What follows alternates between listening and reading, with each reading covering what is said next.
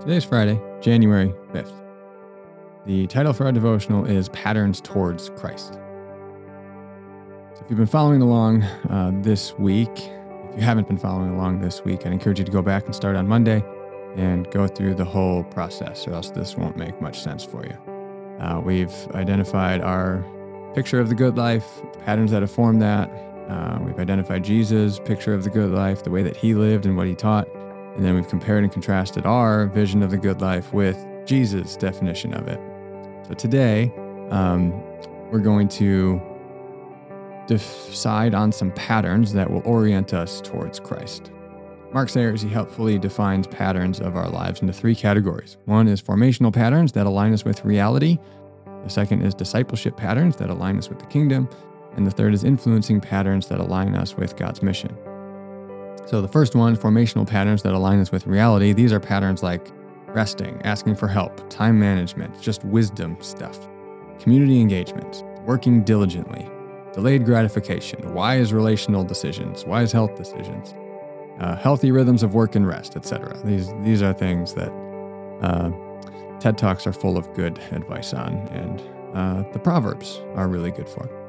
The second is discipleship patterns that align us with the kingdom. These are patterns like prayer, like Sabbath, like church attendance, worship, Bible reading, Bible study, serving, etc.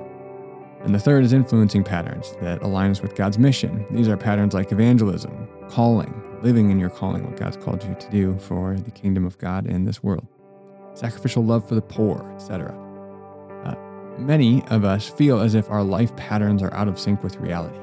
Undue, undue stress and anxiety are often the symptoms of this. So, adding discipleship patterns, they just freak us out. When we hear a call to add discipleship patterns, we just kind of get freaked out and stresses us out even more. So, if you want to pray more, step one is to better manage your time and develop a pattern of carving out time for prayer. Uh, remember, we aren't driven by our logic or our thoughts nearly as much as we are by our loves, that is, our desires, our passions, and our wills. The heart, as the wise old troll in Frozen says, is not so easily persuaded. In fact, only God can change our hearts. When God changes our hearts, our wills must still be formed in the process of discipleship. The formation of our wills is a reciprocal cause and effect relationship. Here's what I mean by that. First, to help form our wills towards God and discipleship, we must change our patterns of life. This takes intentional time and practice on our part, discipline. However, if your heart is not directed towards God, and you, for example, develop a healthy formational pattern of time management, you won't use that additional time for prayer. Instead, you will waste it with social media or online shopping or tinkering around the house.